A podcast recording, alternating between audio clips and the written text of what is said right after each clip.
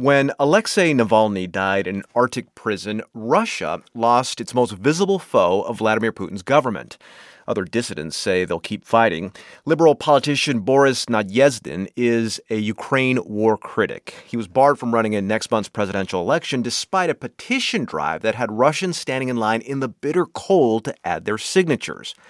I spoke with Nadezhdin after he lost an appeal that concluded too many of his signatures were invalid, and I asked him for his reaction to the death of Navalny. It was during uh, interview to some uh, media when I was said that Navalny has died, and I even have no words what to say, and I stopped the interview. It was very big shock for me, of course he was and he is the symbol of Russian opposition. And of course, it's difficult and dangerous job to be in a position. I understand all the risk.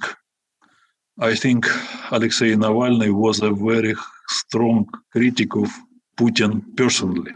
I suppose this was the main reason of his problems with Russian system. I've heard you say that you don't criticize Vladimir Putin personally, that you just criticize his policies or his decisions. But isn't that criticizing Putin when you criticize what he's done? Uh, yes, I never criticize Putin personally. I criticize only his decisions for more than 20 years, by the way. But I still alive and I am not in prison now.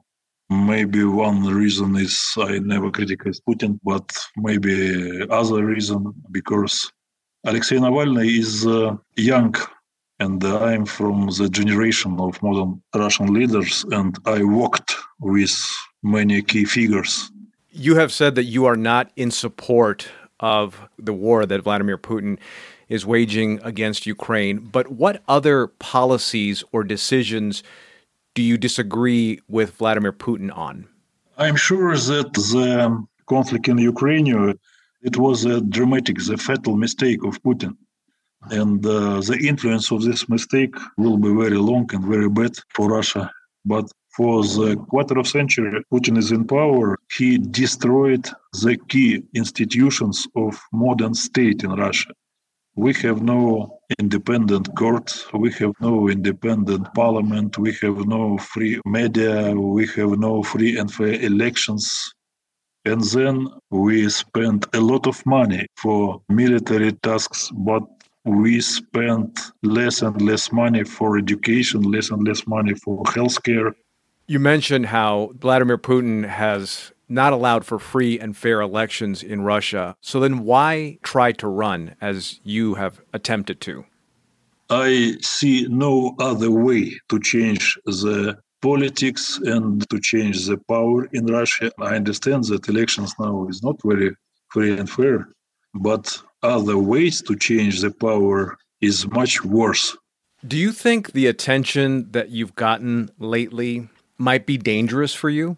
Mm-hmm. We have the Russian proverb if you're afraid of wolves, you should not go to the forest. Did you understand me? Yes, I, I, I understood what you meant. Okay. So you still have hope then for Russia's future. You have hope for your future. I have to do my job. For 30 years, I'm in Russian politics, and for 20 years, I'm in opposition. I understand that I have no more 30 years because I'm 60 years old now.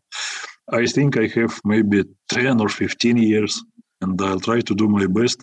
My aim is that Russia should be peaceful and free country, and I'm absolutely sure that it's quite possible to achieve in this distance, like 10 or 15 years.